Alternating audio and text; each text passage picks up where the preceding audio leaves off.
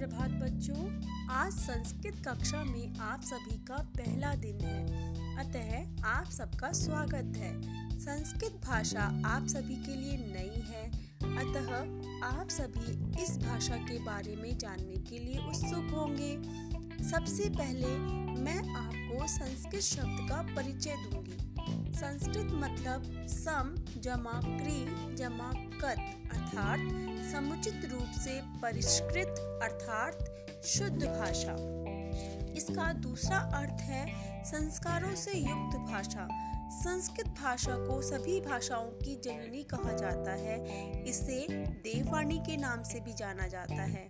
तो आइए शुरू करते हैं हमारी पाठ्य पुस्तक रुचिरा का पहला पाठ, अकारांत पुल्लिंग अर्थात संस्कृत में तीन लिंग होते हैं पुल्लिंग स्त्रीलिंग और नपुंसकलिंग इस पाठ में अ, जिन शब्दों के अंत में हो, उन शब्दों के बारे में आप सभी जानेंगे। जैसे चशकहा मतलब गिलास सोचिकहा मतलब दर्जी शुनकहा मतलब कुत्ता बलिवर्दहा मतलब बैल। स्युतहा मतलब बैग।